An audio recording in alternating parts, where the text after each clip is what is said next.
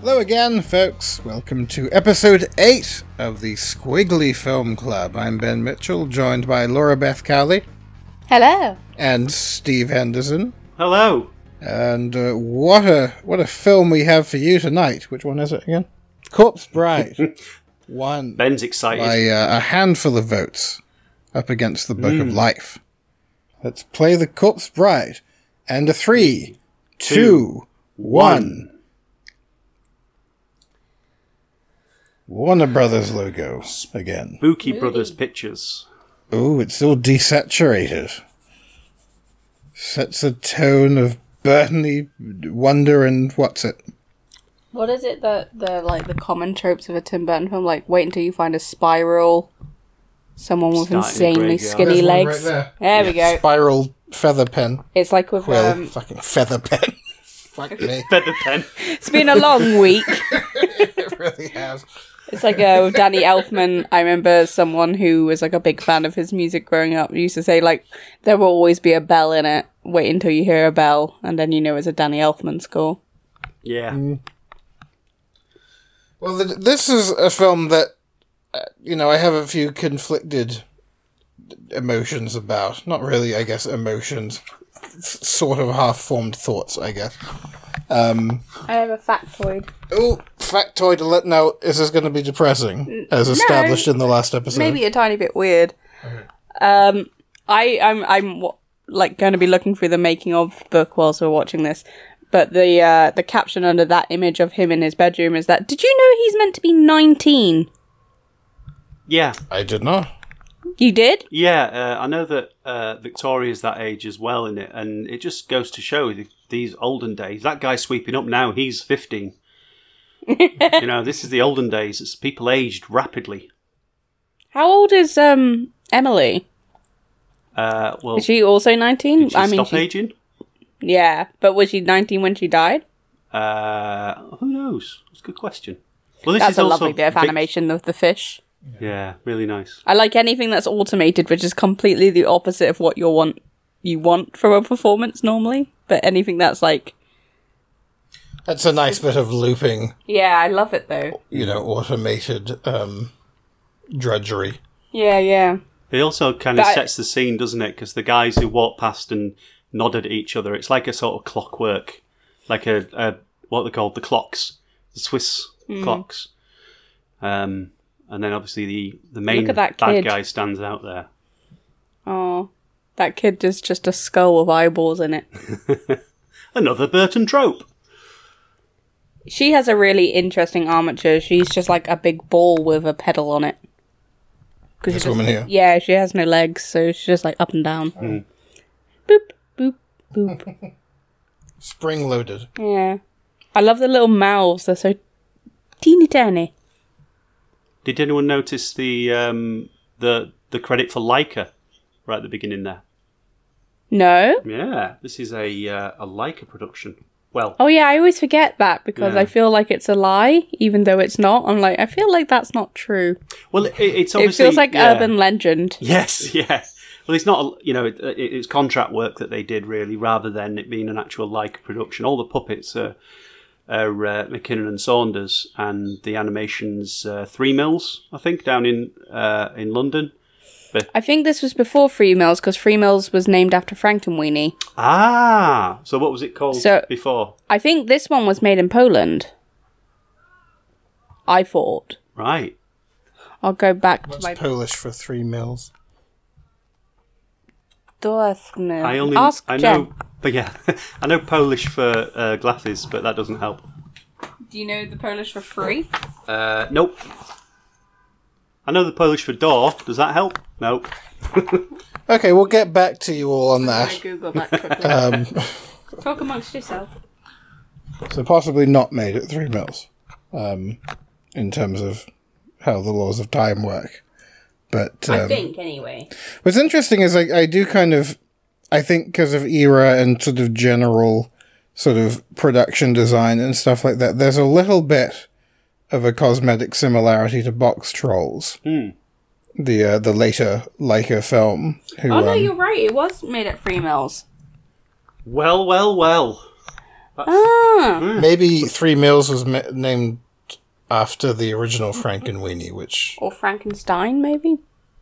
or that. Or I've just made up a whole bunch of bullshit. Not really sure anymore. Did you dream that? Maybe. What What does the Three Mills? What's the role of Three Mills in Frankenweenie? Does you recall? I don't know. Never Okay. mind. Ignore Well, me. Um, it's been a long week. That was my uh, my version of the feather pen. Well, I get one a minute, so you know you guys have uh, have- been saving yours up for podcast eight. We're trailing behind. Yeah.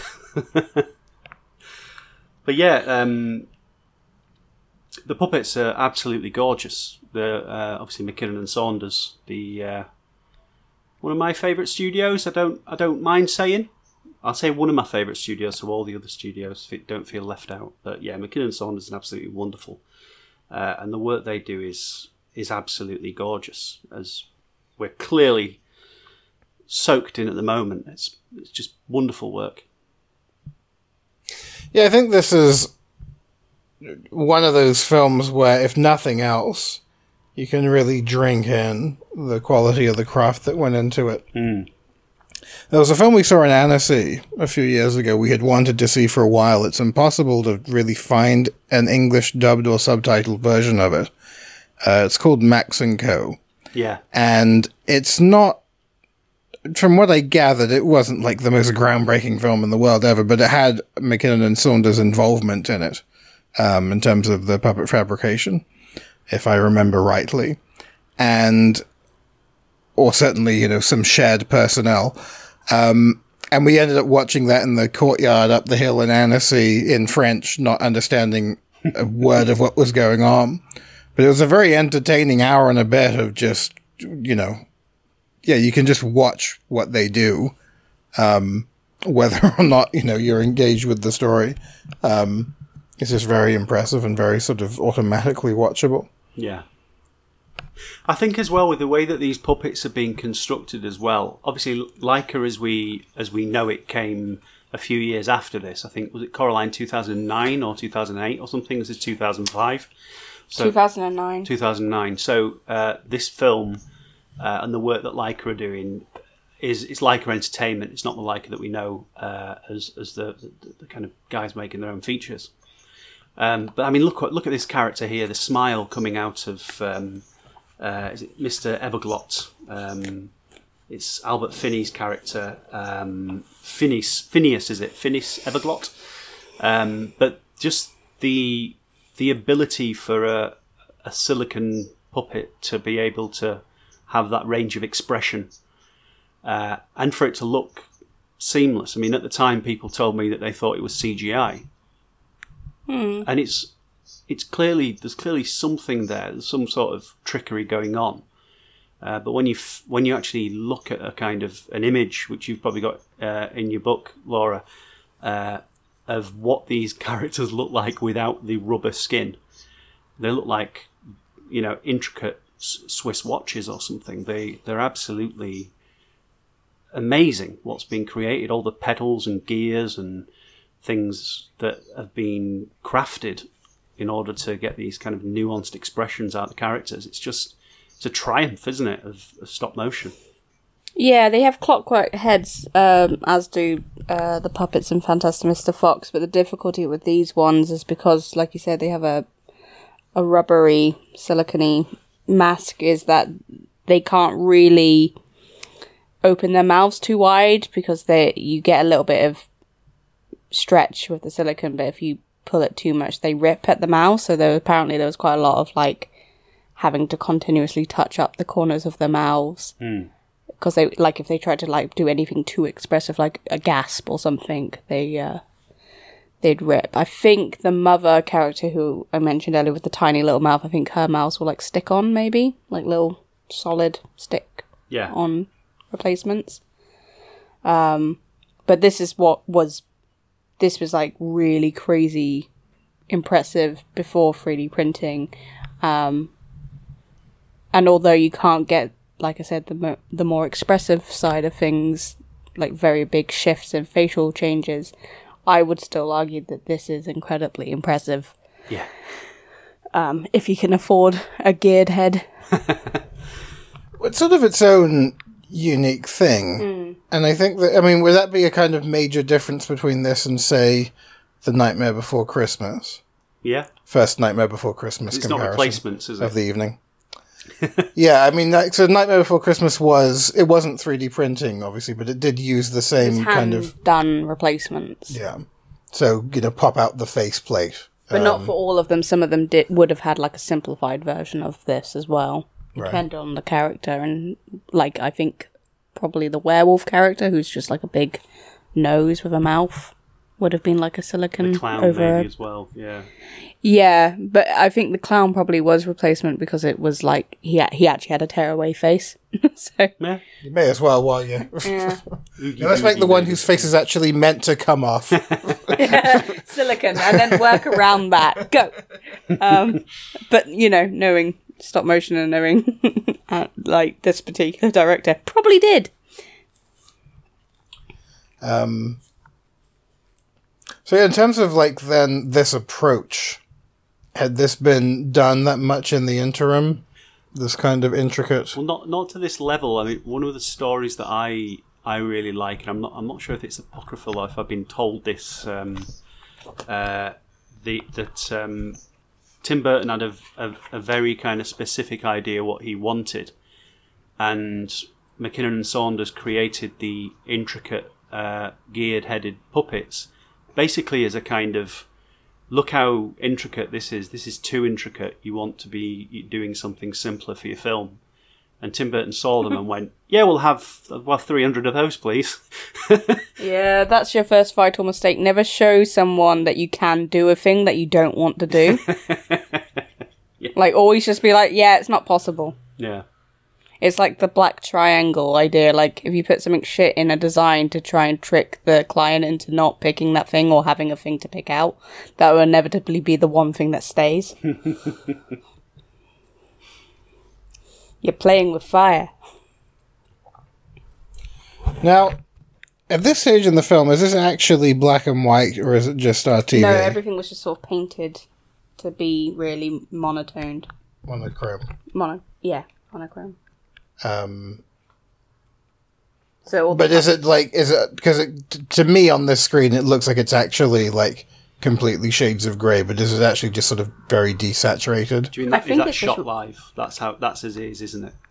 Yeah, I think it is just really like all the sets and stuff are just really. Desi- there's probably a little bit of tonal changing in post, but they're not. Yeah, it's not like just our TV. It is like that. Sure. I think I think I'm I'm the phrasing of my question is is a bit confusing. Um, have I'm I get that they actually painted the characters like this, but have they actually painted them in shades of grey, or is it just very very muted colors? Very very muted colors. Okay. So I think her dress is meant to be kind of like a very a grey red. It may be more obvious on other televisions. I just know that when we use the um, this particular, you can see here. Look, oh yeah, so in the production still, it's a lot more. The color here's the range is a lot more heads obvious. as well. By the way, Mm, sockety bits. nightmarish. There's a real all-star cast in this room, isn't there, for a stop-motion film? And uh, obviously uh, Christopher Lee, uh, Joanna Lumley. Um, Well, I think they're all Tim Burton or Helena Bonham Yeah. Carter's mates. yes. So I don't. I, I imagine they just asked them all to do it over dinner. Well, the uh, this production was going on at the same time as uh, Charlie and the Chocolate Factory, and Tim Burton Right. just basically said, "Do you want to?" Well, when people were filming during the day, uh, Johnny Depp was obviously spending all day doing his impression of uh, Michael Jackson owning the Chocolate Factory, and then uh, on an evening he'd go and record his lines as uh, Victor Van Dort, and obviously um, Christopher Lee is in Charlie and the Chocolate Factory. Uh, you know, there's a few, there's a bit of, uh, a fair bit of crossover here um, between the two uh, two films. And Yeah. all of Tim Burton's films. Yeah, yeah, Well, the sort of directorial, um, Favourites. yeah, because I think Christopher Lee had been in a couple before that. Was- I think he was in Sleepy Hollow very briefly. Hmm. Hmm. Um, was he in Ed Wood? No. I don't think so. No. It was Martin Landau was I think the main guy in Ed Wood. Puppet. What's going on? Is that a skeleton? Yeah, yeah. This is the later guy, but he's just insane. You're looking at the at your book because yeah, Yeah. So everyone go on eBay. Well, I'll, Or your I'll local point him out. retailer. I'll explain when the puppet comes on screen. He's not going to be on for a Tell you what, if you have the book with you, as if you own the book, uh, Laura can tell us what page we're on. 50 to 51.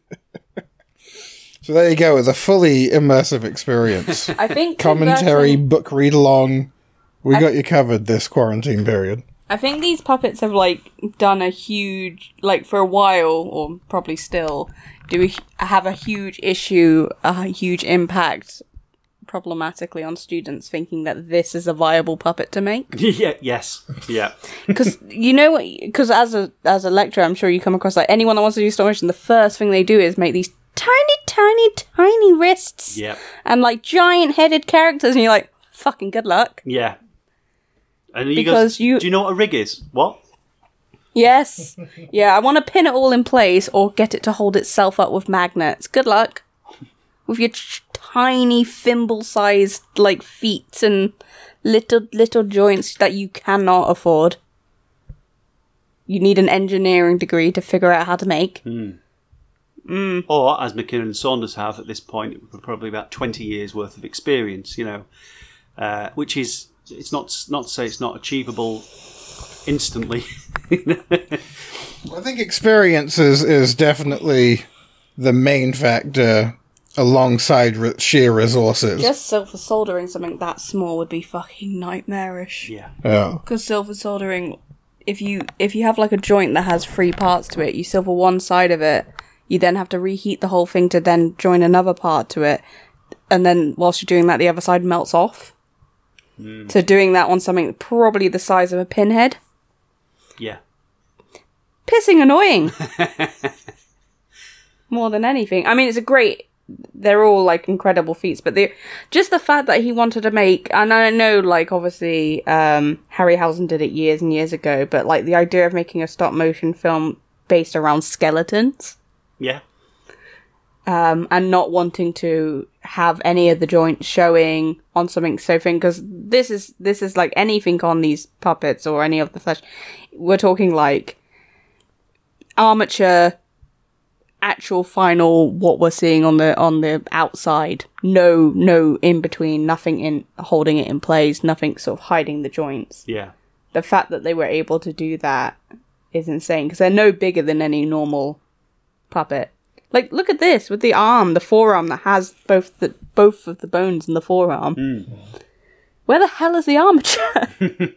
Like this- they've just the thing is, painted this- the armature at thi- that this point. This isn't even the most impressive of the the armatures that we're going to see. There's a character who comes up later on. The the I think is it the elder uh, Gutknecht or something like that. The really old guy, and he's The skeleton? Yeah, he's basically yeah that's the puppet we were talking about Oh, you, oh, in the uh, book. in the book. Okay, I've not got the book, Hmm. so when you say page fifty to fifty-two, I can't. no but yes yeah that puppet yeah, is mental because also like his little head flap and oh it's just rah. it's, it's also the like it's all the things that you just don't think about in a stop motion film like animating the veil animating the hair which is all like dreadlocked and really really thin hmm. having to feed and also this it's also hard to for, like to remember that this came before coraline. Yes, like it came quite a few years before Coraline, so a lot of what Laika ended up using in Coraline and really like champions itself on was already been done in films like this, like being able to thread wire through the hair in that way and make things look fluid yeah. and real. We've, so we're up to the point in the story where the bride has has made her appearance. Uh, she's Victor. Victor's run off into the woods. The bride's uh, appeared out of nowhere, uh, and she's just snogged him on a bridge. And we're about to enter the. Uh, what do they call it? Do they call it the the afterlife, the world of the undead? The what do they call it? Let me have a look. Uh, land of the living, land of the dead. Land of the Dead. That was a nice visual there when, when he came round that old Victorian um, optical illusion. Which one? Uh, the skull. that Oh, you yeah, see yeah, when, yeah. when you go through. I think earlier on there was the kind of spinning head kind of thing as well. There's some beautiful characters in here now, and you're starting to get a little bit more colour. Well, that's the opposite. That's the thing, isn't it? Is Yeah. that the the land of the living is meant to be really fun and and jazzy. Yeah, Land of the Dead, you mean? Land of the Dead, sorry. It's that it's that kind of standard thing of yeah. Once you're in the supernatural realm, everything can get a bit more colourful and cartoony. Hmm. There's a kind of Beetlejuice waiting room. Yeah, it has a Vibe. very Beetlejuice feel.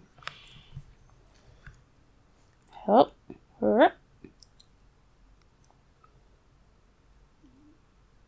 And not really, and again, this will be the second one of the evening, not really that similar to Nightmare Before Christmas.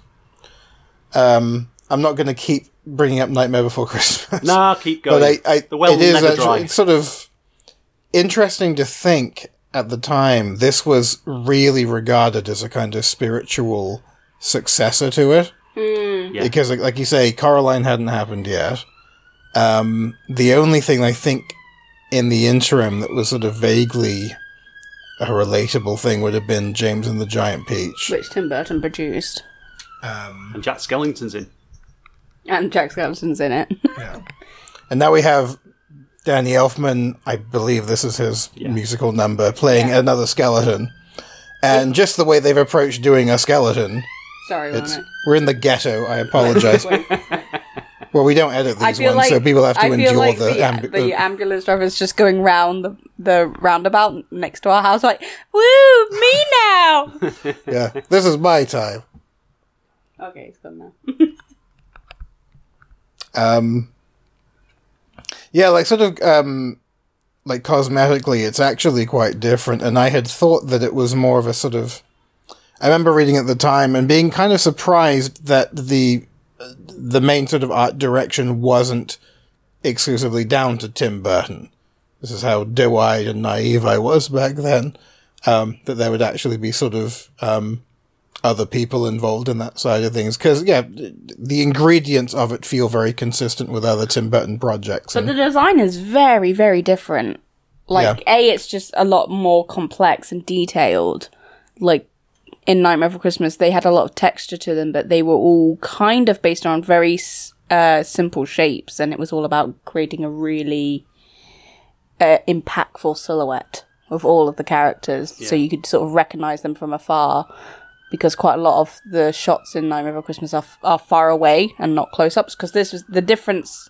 The other major fact of this film is the fact that they uh, it was the first time they ever used digital cameras to produce stop motion films, which also meant that they could get really close to the puppets like really the first time. Like he could do it before, but it was a real nightmare to try and get like round the giant ass camera to move the hands and stuff.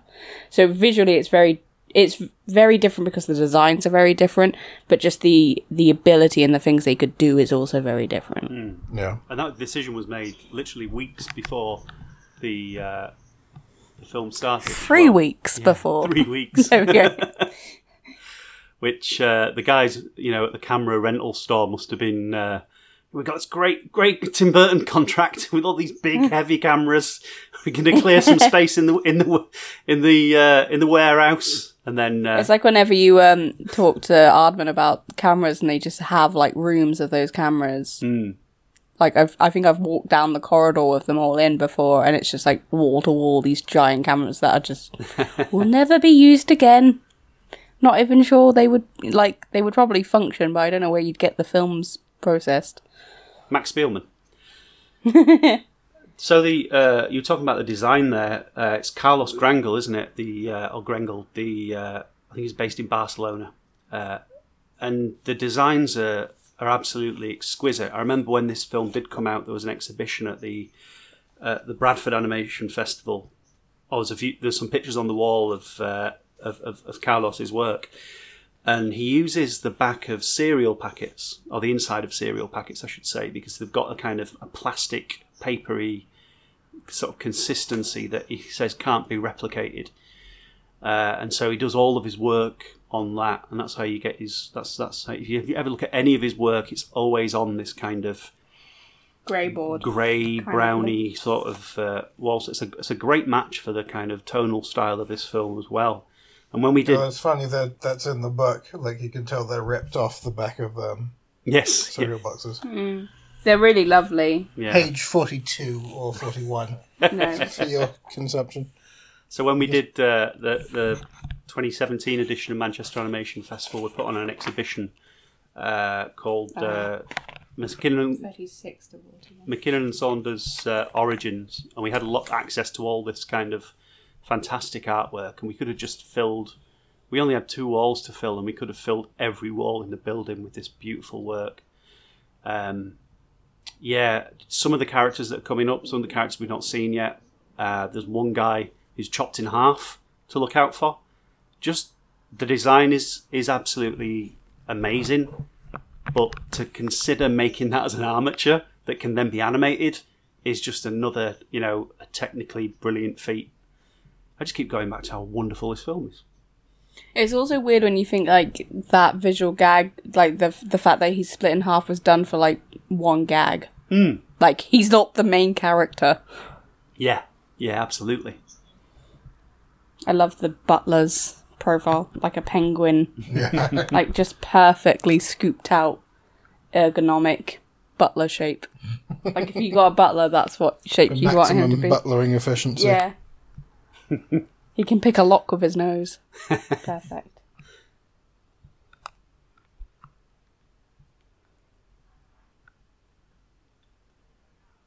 So, what did you guys feel about the um, the story of this film?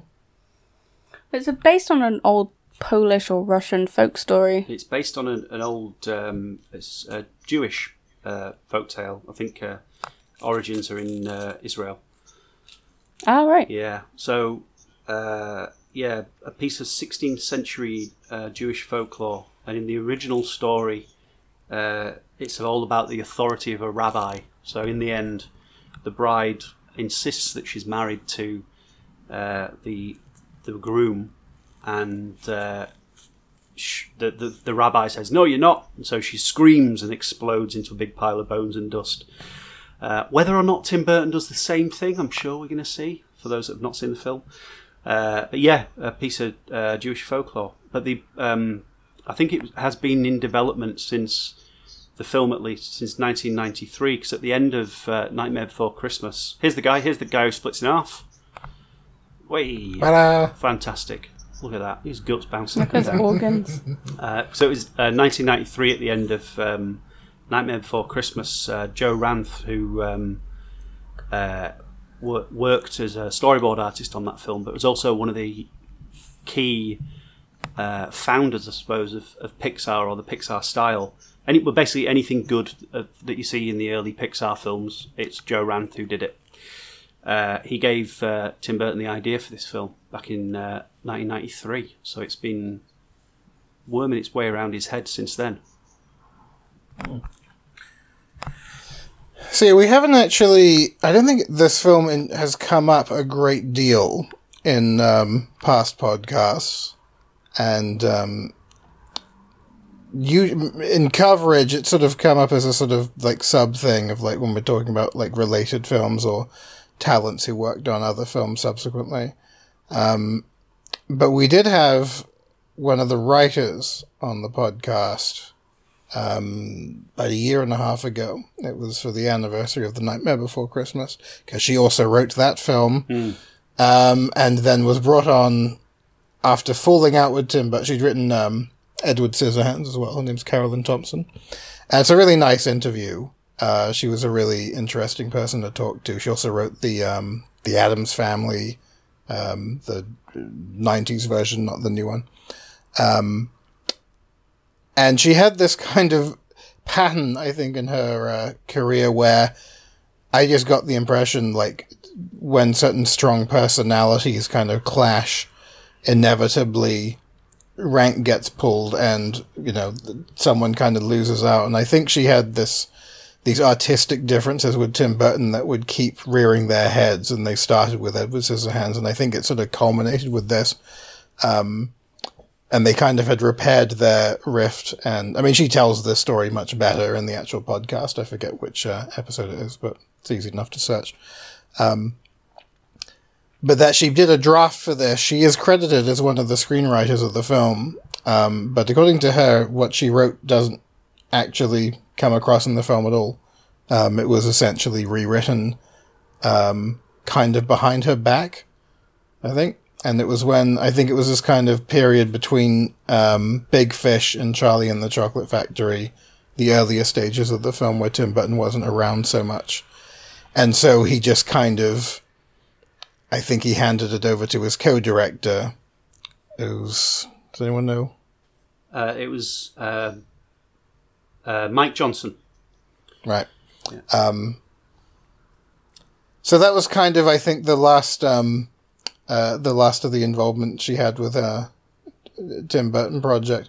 But I remember I, I got the impression that perhaps maybe what she had in mind for it might have been more in line with the source material.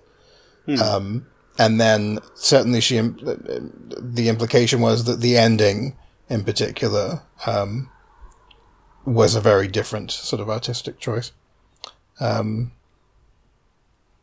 it's a funny old world. Showbiz. no biz like it, they say. Oh, here's the really complex puppet coming. Yeah, this is the the others are crap. This this guy. This is where This is they. They've got to step up their game. creme de la creme of puppets. Where are you? Uh, eh.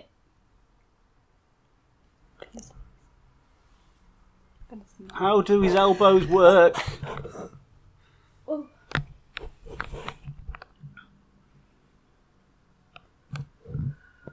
Laura, any uh, answers to that? Sorry, what was the question? I was sneezing. How do his elbows work?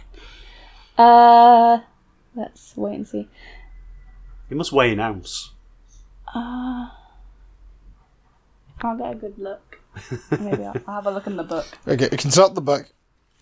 I think Yeah, I think it is Harryhausen style, just painted armature, isn't it? Yeah. I mean, I want. Do you think maybe he's propped up a bit and that got painted out after? Oh yeah, no, he he's definitely got a rig. There's absolutely no way he'd be able to stand up by himself. Because also he's leaning so far forward. There's no way of counterweighting that. Hmm. Without a counterweight. I'd imagine, having not been there. A counterweight would be the thing. The dog is a bit like the dog in that. Yeah, he's a bit zo- zo- uh, ugh, Zero. zero-ish. There are a lot of It is. uh, absurd kind of fan theories on this that Zero and that dog are the same dog, and that you know Victor becomes Jack Skellington, and that they're all related, and there's a wider Tim. Oh, for God's sake! Yeah, can, Victor does not have anywhere near the panache of Jack Skellington. There is absolutely no way that sad sack became that guy. I think Jack Theory Skellington debunked. was my first like teenage crush. Yeah, the Jack Skellington Sorry. had like proper He had big charm. dick energy. This is the only This thing, guy does not.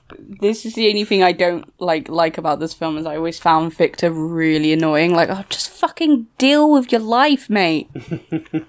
I know you're 19 and getting forced into marriage, but you know, in two more years you'll have cholera and die. So just chill out. make the most Set of it. yourself, son. Make the most of the idled wedding. Where the hell is this bloody puppet?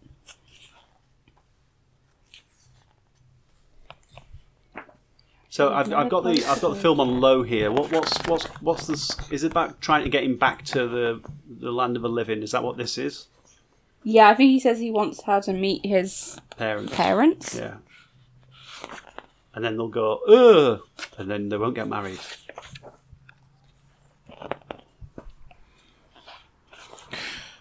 So you guys were talking about the um the source material of the story before, but as far as like cinema goers, um, what did you make of this film when you saw it? Like, did it uh, did it entrance? Did it captivate? Not as much as it should should have, I don't think. Uh, I think, uh, I mean, it came out in a in the same year as Curse of the Were Rabbit, and for me, that's that's one of my all time favourite films. It's on the list. If I had a top ten, it's definitely in there. uh, Curse of the Were Rabbit, and um, this film just seemed I felt more sorry for the stop motion animators that could have, if this film was released a year later, could have got an extra bit of work out of it. Uh, you know, it, it, it always, it often falls in the UK that you know, whenever there's a stop motion production on, there's three stop motion productions on or two stop motion productions on. Um, and then they can't find the animators, and then they train loads of animators, and then then there's no work. um, Yeah. But yeah, uh, I I enjoyed it. I remember I went to the cinemas to watch it. I was just I was a student, um, an animation student, so I was duty bound to go and watch it. And I really, I really loved it. I thought I, I remember just watching it and trying to figure out how they did uh, the characters' kind of expressions and stuff. I had no idea about the uh, armatures uh, and how complex the armatures were. Uh, story wise, which I think you're alluding to, Ben, it it's a relatively simple premise. It doesn't blow me away like Nightmare Before Christmas blows me away. Um, but on second viewing, third viewing, there's just so much to it which I really appreciate and just think it's a it's a really good film. How about you? I went to see this film for my 15th birthday. Oh, you're so young. I, yes, and I still am. And uh, Forever. I remember going with like a group of friends, can't remember the friends, but going and the cinema being completely empty except for us and us sitting on the floor of where the screen is and like just having a picnic whilst watching the film, like as if they were giants. and at the time, here's a, a little bit of Laura trivia that is embarrassing. Back when, does anyone remember Bebo? It was before Facebook and during what when Social MySpace media. was the thing. I, I was probably a little bit too old for Bebo, but I was aware Yeah. of its existence. I used to run the Bebo Tim Burton fan club. Aw. Fantastic. I really did. I bet that's still there. are People still No, on Bebo. I've looked. I've looked. I, Bebo does not Where'd you exist. go? Bebo doesn't exist in any guys because every so often I have a little nostalgia flex where I'm like, I wonder if I can ever find my Bebo page Oh, because it was there. really personalized. You could like really personalize it. That you change your background. You had like music that came on as soon as you entered your site. It was fucking nightmarish. but there's some there's some proper cheesy emo poetry on there from like my youth. But I um I ended up like del- I think either deleting or leaving the fa- the fan group because people kept being like I can't wait for this Tim Burton film Coraline it's going to be ace. I was like, it's not Tim Burton. You left in disgust. Oh, I I deleted every comment as they came in saying it and and like banned them. I was like really aggressively unpleasant. As, as well, you should have been. Yeah. You can't tolerate that kind of monkey shines. Well, in my generation, we never didn't have Google, so I was like, just fucking Google it, assholes. Does it So ir- does it irk you? a- Does it irk you when people say that Tim Burton directed Nightmare Before Christmas? Not really, because he was more involved with that, and it's more integral.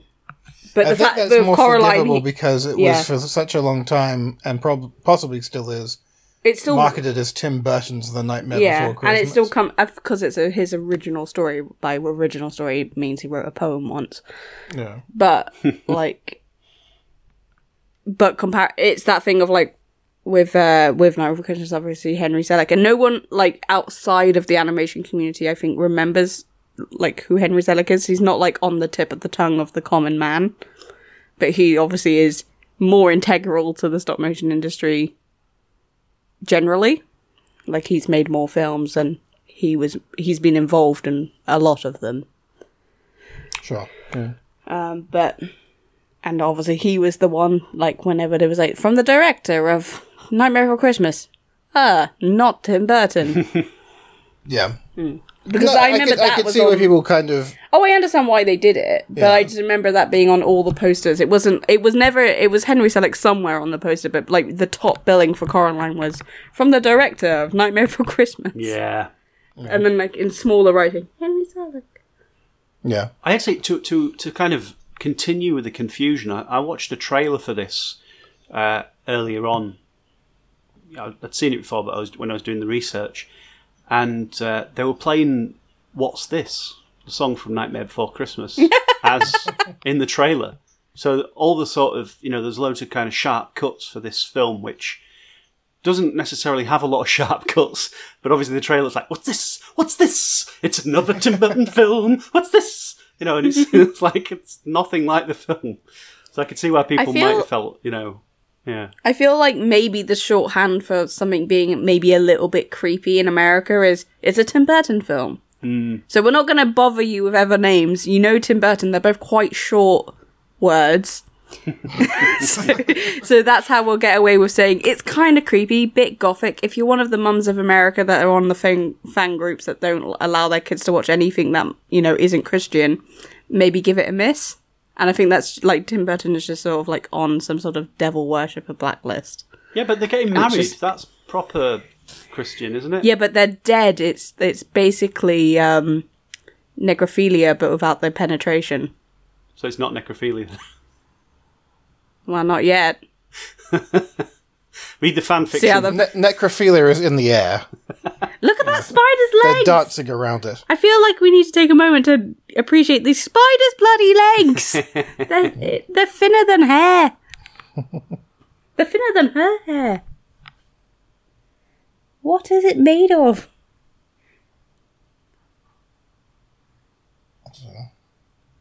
They're incredible. I think Isn't it? that's the same puppet, like zoomed in like this, or if they. Yeah, I think it's Yeah, composited yeah. in.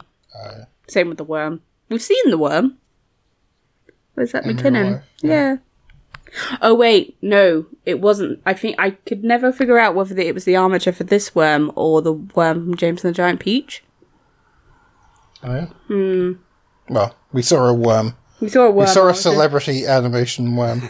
this worm kind of uh, reminds me of the um, the Beetlejuice snake when the banisters turned into the snake. Is it because of the banding?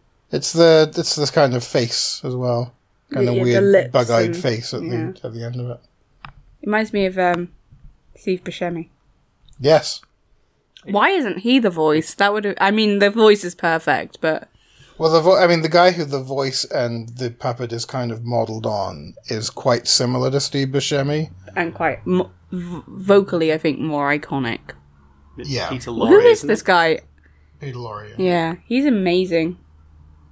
He was a very sort of Is he alive? no, I don't think so. Uh. If he if he's alive, he, he's not in good nick. um, no, he's one of those. It's one of those voices that I think has just kind of become. It's like the library of creepy cartoon voices, and I'm sure a lot of people don't really, don't necessarily know that there's a kind of origin of it.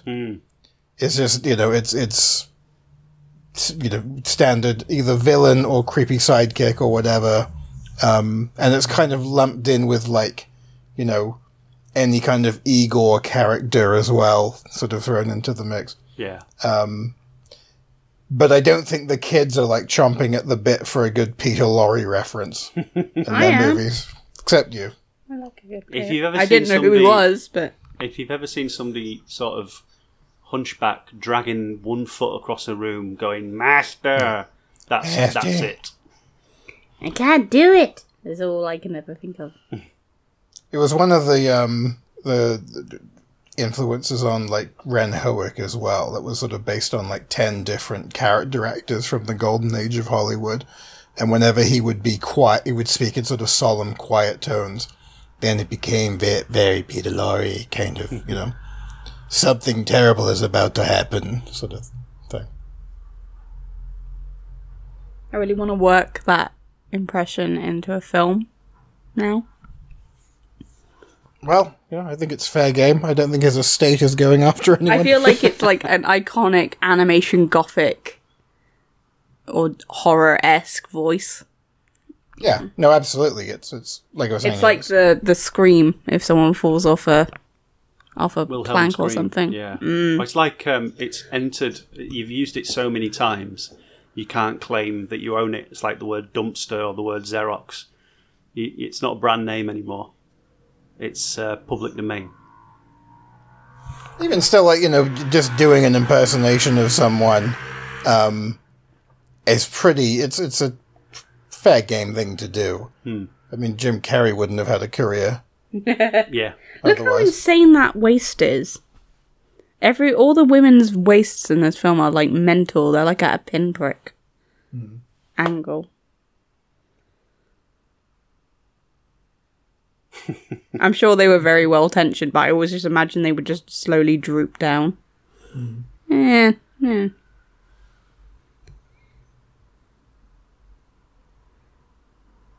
So she's on a mission now, isn't she, to save Victor?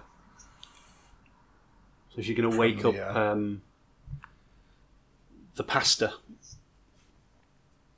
Hey, look at the way he walks as well. It's like the letter He's Z. another one that has that kind of bouncy rig thing. There's quite a lot of like really nice making of extras on the DVD for this film, where they do show you all like the puppet tests and stuff without like their full body on. Which I always like. Most of them are, are just Allen keys, aren't they? You can see a little hole in the back of her hair bun there. That's where they would have stuck in the uh, Allen key and in her ears to change. So I think the one at the back of the head opened and closed the mouth, and each ear did the sides of the mouth, so if, I'm, if I remember correctly.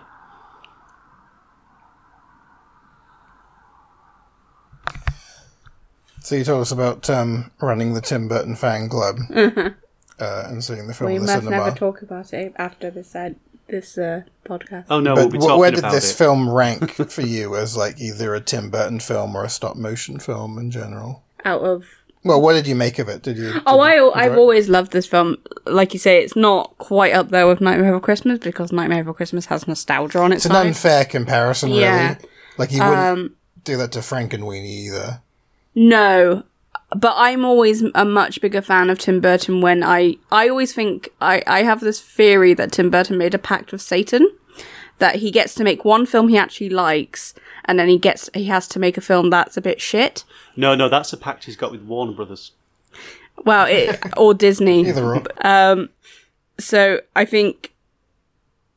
I think that's the sort of because this was like the problem is he made like ten good movies in a row at the beginning, so now for the rest of his life, But that was when he was like real, like I mean, he's still a hot commodity, but like it was when he was still like kind of Stephen. He could afford to say no to things. Now he has children, so I feel like he does one that he knows will be a commercial success, and then one that just because of the name, like Dumbo and like Charlie and the Chocolate Factory, and and then he gets to make one he actually really wants to make.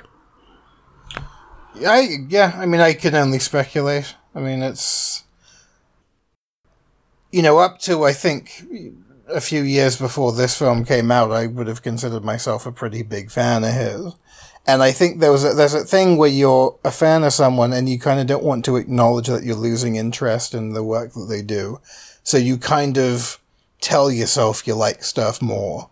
Oh yeah, I definitely did this for a while. But I uh I now can sort of I will still always stick up for Tim Burton because he's now kind of like he's kind of like the cringe person people say they like. I feel. Like a guilty pleasure. yeah, like I I've had so many conversations at like where I've been at like a meal or something where someone's just like I just I hate his stuff and I'm like, yeah, I love it. Hmm. And I just have to sort of sit there blatantly disagreeing with every. I'm like, no, I agree. I understand that, like, Charlie the Chocolate Factory was terrifying and weird and or, in all the wrong ways, and that, you know. So it's like managing the oh. Bebo page, but in real life. Yeah, yeah, basically. all these comments I- coming through. Basically, yeah. I'll still always go to back for Tim Burton, and it's still, I think that's still my, like, I mean, it's the reason I went into animation hmm. in the first place. Because I never wanted to be a, like a 2D animator or a CG animator. I always wanted to be a stop motion animator, and I wanted to be, I wanted to work for Tim Burton in some way. Anyway, any capacity. So, and that's still probably my, like, ultimate life goal. To like work on a production like this. just yeah, just anything like pushing Tim Burton around the set in his wheelchair. I don't fucking care. I just want Be to. carer. I just want to be involved with Tim Burton in some way. Um, but yeah, so I will Follow always behind him with the dry ice. Give him an air of mystique. just translating for him. Um, Iron his stripy yeah. jumpers. Yeah. Did you ever like hear the mental things about his house? I know that he i- when he was with Helena Bonham Carter, they lived in separate houses. Apparently, that's the rumor that were I joined by a tunnel. a tunnel. Wow. Yeah, and uh, I remember also there was like a I don't know if it was true or in, uh, on a in I have no way of knowing if any of this is true, but there was also like in the both the houses they had two different Christmas trees for Christmas, and one of them had dead babies on it, and the other one had spaceships. So like models of dead babies. Yeah. Yeah. Well, no, who knows? it's Tim Burton. He has access, I'm sure. I mean, do we guess whose was whose? yeah, I would have. I would have said spaceships was more Tim Burton. Yeah, I think Helena Carter had the dead baby tree. I'm so goth. But it's also like with this film, you have to remember it's like with any film, you have to kind of remember the climate that it was coming into, and like emo culture was at like an all time high when this film came out. So this where it really did quite, I think, probably did quite well on the back of that. Mm. It was definitely a huge hit with all of my friends who were either Yeah, you were, Emo or you were a emo teenager, adjacent. Mm-hmm. Laura. So emo culture was at a high in your life when you were at that age, I think. but But uh, even if you weren't involved, I wasn't ever an emo. But even if you weren't involved with it, you couldn't have like missed it. Everyone was well, walking yeah, around with like the have- gunshot yeah, haircut. It couldn't have come at a better time because it was at this point where all the uh, the, the resurgence of Nightmare Before Christmas. We got we should have Yeah. like ring a little bell every time we say Nightmare Before Christmas. Um, it was when everything was like podcast drinking. when everything were to do with like Beetlejuice and Nightmare Before Christmas was like in Hot Topic. Yeah, and you could yeah. get it on like literally everything. Yeah. Yeah, so you, And it if- just if people had vogue. reached that age where they they were at university or, or high school or college and they'd grown up watching Nightmare Before Christmas, there's the, the, the effectively what had been billed as the sequel to Nightmare Before Christmas in all Mm. but name. Uh, yeah, okay, I'll I'll I'll allow that. Yeah, He was like the poster child for my weird generation of people that liked people that looked like they were dying.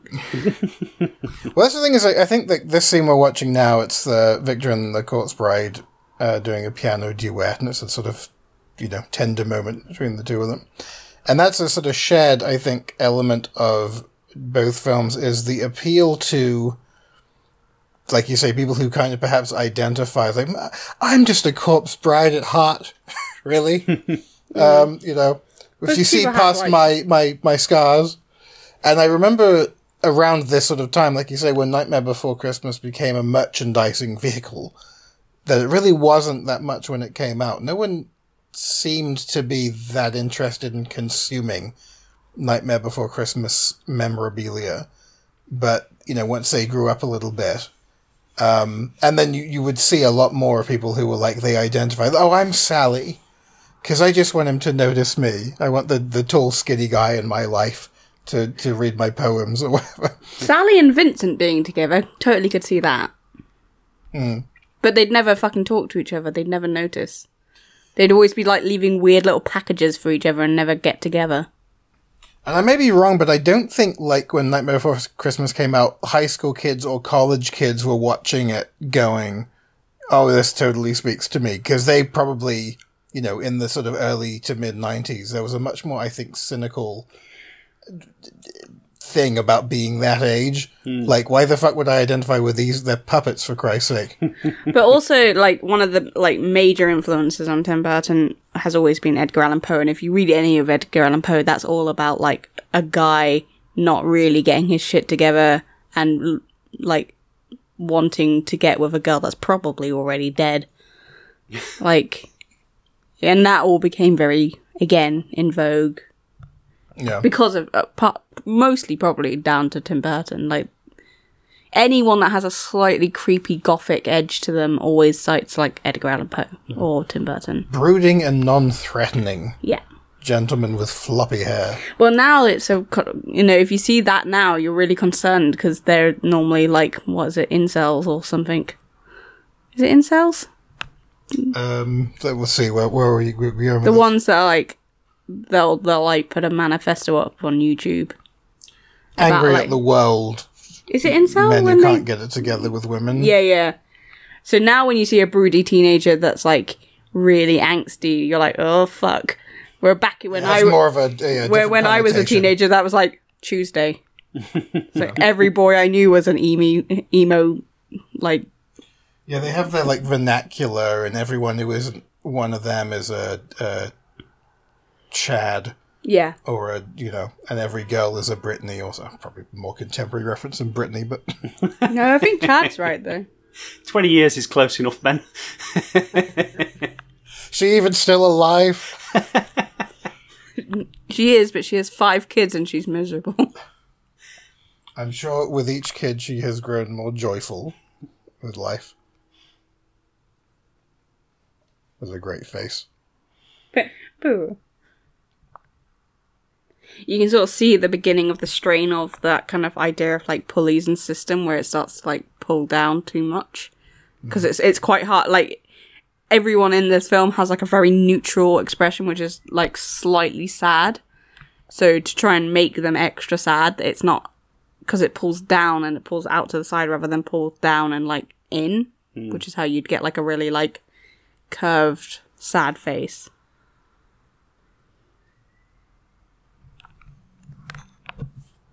So uh, we were talking earlier on about the kind of Henry Selick, Tim Burton dynamic and everything, and this is obviously put forward as Tim Burton's uh, Corpse Bride, but it was it was directed by Mike Johnson apparently, uh, co-directed I should say, um, who kind of did the according to Tim Burton did the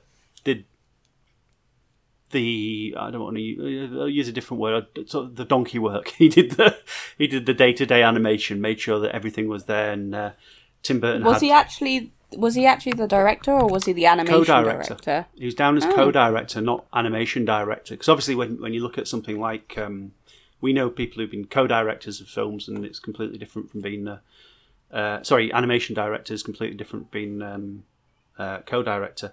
But yeah, uh, apparently Tim Burton had exclusive control over uh, approving the concepts and storyboards and all that sort of stuff, and uh, and Mike Johnson was just in charge of ch- charge of directing the performance and getting everything animated. Uh, and obviously, with the digital cameras, that meant that they could review the dailies really efficiently as well. So it's kind of the start of this kind of around this era. You get Wes Anderson as well, who's doing a pretty similar thing, where he's just kind of almost directing a film via email or you know over the phone, where he's busy working on other projects at the same time as making uh, an animated feature. You know, you leave it in you leave it in charge of uh, of other animators. I mean, we know animation directors that are really hands on, that are there with like every frame of the film. Uh, you know, run, running from set to set. Um, but yeah, this is uh, this is Warner Brothers. Hopefully, getting a bit a big name to their film. Uh, but obviously, it is Tim Burton who has control over the kind of the emotion of the film, which is great. Yeah. No, I mean, there's no surprise that he'd be the sort of one to get the main billing. That's a very Nightmare Before Christmas scene with the town centre and everyone Town walking square, away. yeah. Just missing a fountain. That's all that's really happening there. Something's up with Jack. Something's up with Jack. Yeah, it's it's an interesting thing. The whole like the the politics of who gets the credit, and it was a great sequence. Yeah, I love this. Um, you know who gets the billing and who gets the you know name on the poster sort of thing. I remember when um, the Frighteners came out, and that was billed as a Robert Zemeckis film, who has a lot of associations with you know very very big, uh, you know Hollywood films like Back to the Future, I think, and stuff like that.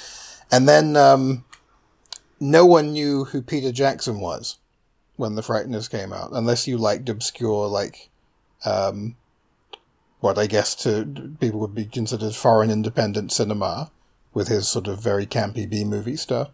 Then of course the Lord of the Rings comes out, and Peter Jackson's one of the sort of biggest names around, and so whenever they would re-release the Frighteners, then it was always Peter Jackson's um, the Frighteners.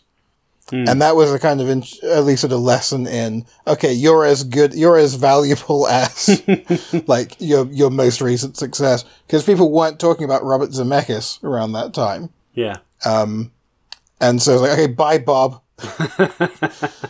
Thanks for helping us out in 1994, but we want to sell some Blu-rays, so we like need to get um, the actual director's name on the box. It's like when we noticed last year that like one of my favorite films of all time is Willow, and that was a Matt Lucas film. But now because Matt Lucas, Do You mean George Lucas? George Lucas, sorry, Oh, if it, only if Yeah. it was Just as much I as an always get that. I always want to say Matt Lucas when I mean George Lucas, and I never mean to say Matt Lucas. Like that's never Yeah, that's never a person I need to refer to.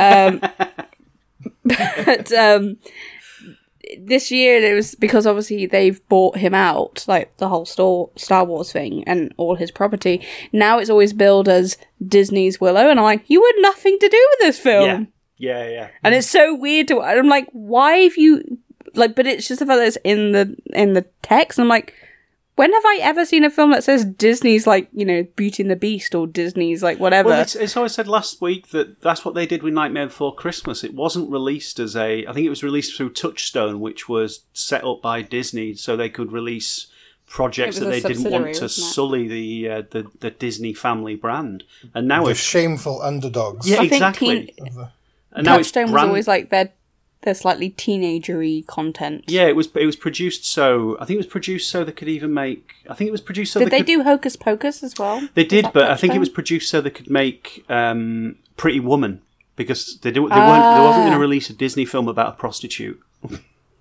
But they did want it. They did want their uh, name on. Yeah, Pretty Woman and then they, they obviously way. wanted films like Splash as well, which were made, made by uh, through Touchstone. Have you seen the? This Did you the, see the thing? This in- is the scene that Tim Allen animated. I remember, yeah. He, um, he's. I think he's going to be dining out on this one for a while. it's such a good shot. this is a pushing shot over the table, and there's like 15 people at the table, and they're all moving a little bit. Uh, and that's like because that was this one of his first features. Mm, I think so. yeah. Yeah, so that's a hell of a thing to cut your fucking teeth on. I also like to think as, the as the camera's going through, people are taking the puppets and rushing them to another set as well. So This would be such a good show role piece. I would just have this and be like, hire me. just this scene. This scene alone. That is the, the, the sometimes very unfair thing about stop motion production is if you need a crowd shot, whoever draws the short straw on that one, because you're working so much longer. Well, you're working on that one scene for maybe a year. There's a shot in uh, Chuck Steel, the lost stop motion film that may one day get a, a release. Fingers um, crossed. that I was lucky enough to be able to observe uh, some of the stop motion on, and a friend of mine um, worked on a crowd shot, and she was on that shot fucking ever. And in the film, it's maybe four seconds long. but because there's like a good fifty people in the in the shot, um, you know the just the emotional endurance. I do doff my cap to um, the people who are in the trenches on these films. Hmm. Tim uh, Tim Allen as well as a uh, as an animator is somebody we've had in a few times to do talks for the students, and he talks about the difference between working on TV stop motion, which is where he was before this, and then working on like auditioning for this particular film, and just the kind of the huge difference between the two. And the difference is that you don't really notice on screen, but you notice as a kind of as a performer. Uh, Yeah. So if you do have the opportunity, if anyone listening to this has the opportunity to get Tim Allen in to do to give his talk, it's it's it's absolutely worth uh, however long you want to let him talk for because he's great. It's an interesting point. I was thinking about this recently. Uh, recently on the site, um, I put up an interview with a woman who does the show The Shivering Truth, um, who will eventually be on a podcast. I think it's. I think I'm sort of waiting to find out when it's coming out in the UK. But there's a quality of the performance in that that's really very strong. It's an Adult Swim TV show on a budget, like not a shoestring, but you know, it's clearly you know a more economical um, situation. And something I noticed about it, and I've noticed it in other stop motion shows like Robot Chicken, for example. Aw. um, there's a fluidity to the movement that translates very well as performance. But it is a quite different beast to what you see in a film like this, where everything is really meticulously staged, um, and can be quite abrupt at times. Um, whereas everything in this show is generally quite smooth, and there's an awful lot of secondary action and uh, anticipation and settle. There's almost like a kind of mathematical principle to the anticipation and the settle that's there with almost every arm movement and every head turn um, or full body, you know, spasmodic jerk, as frequently comes up in this particular show. And it's a very appealing thing to look at. And as a way to sort of approach getting a performance out of a puppet when the clock is ticking, it's a good solution. But when you see a film like this, um, you do notice a difference in the staging. There's more of a uniqueness to each shot, and there's more of an individuality to each character.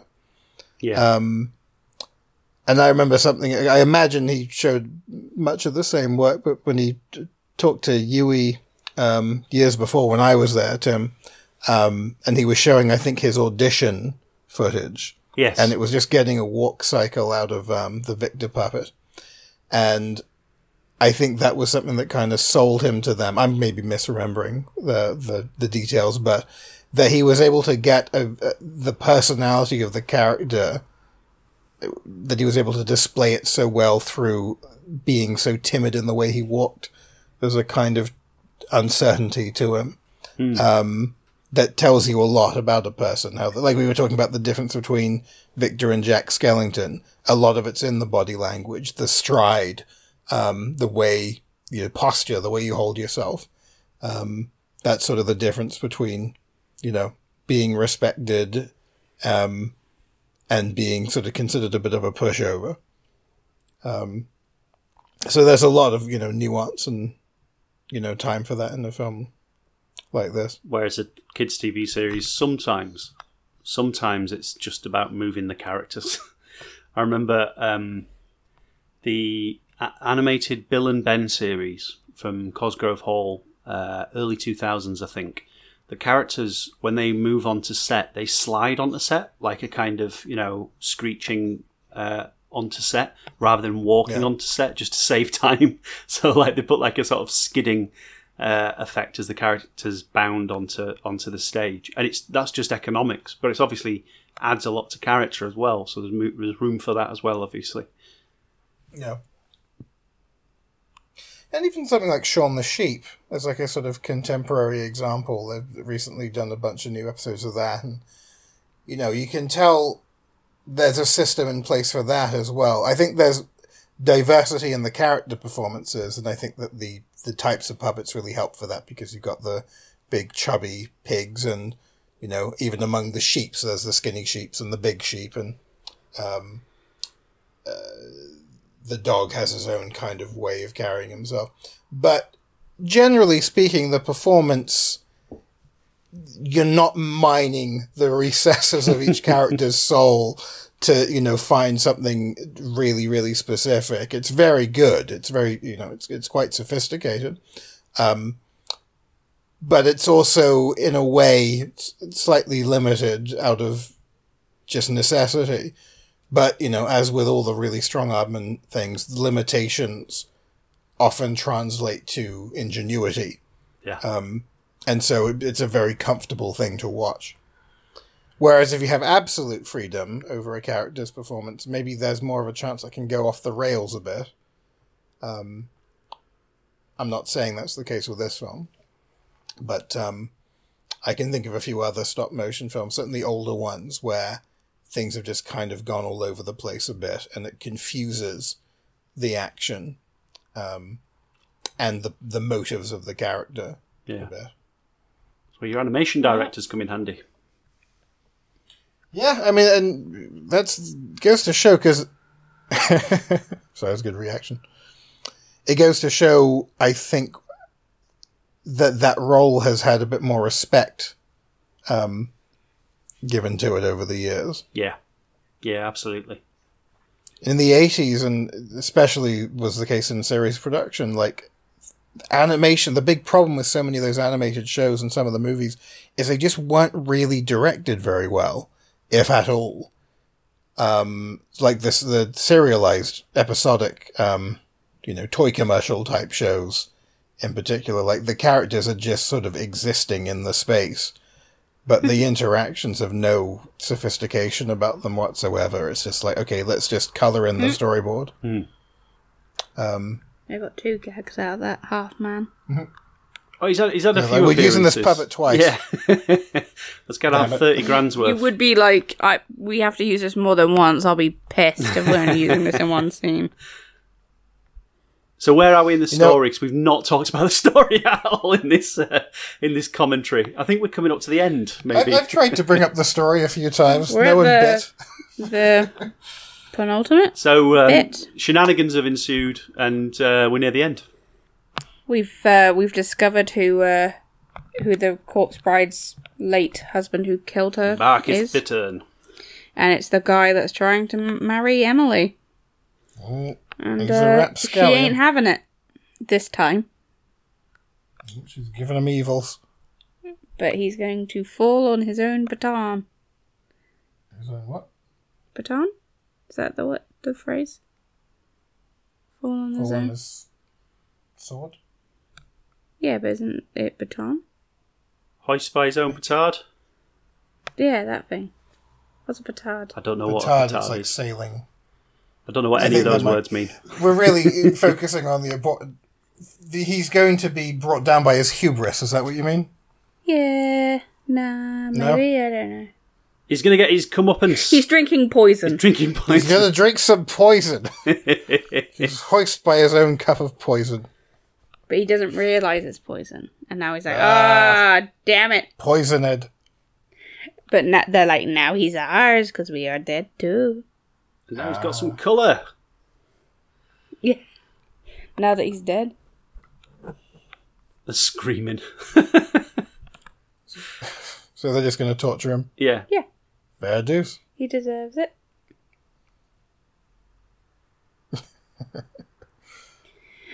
and the cork's in that. Uh,